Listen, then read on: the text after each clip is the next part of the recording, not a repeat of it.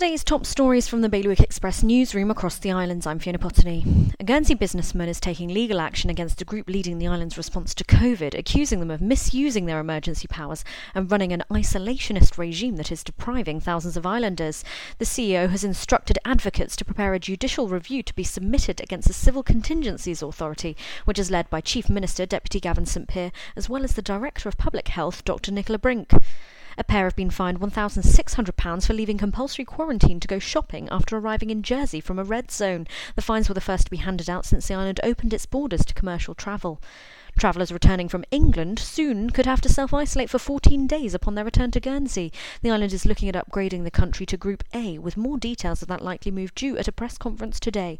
And Jersey's Les Landes Racecourse could get a new name if the financially struggling club behind it signs a new sponsorship deal to keep local horse racing alive.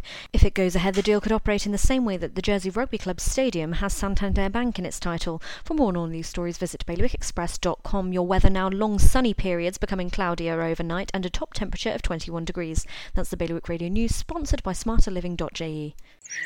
Well, the garden looks good this year, but it would definitely smell better if we got rid of that oil tank. We could fit an air source heat pump in there and have room to spare. I've heard they're very efficient.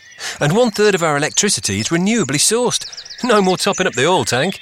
We'd cut our bills and help the environment too. Let's book a home heating survey before it gets too cold to enjoy outdoors. Islanders are already making the switch to a greener future. To book your home heating survey or to find out more, visit smarterliving.je.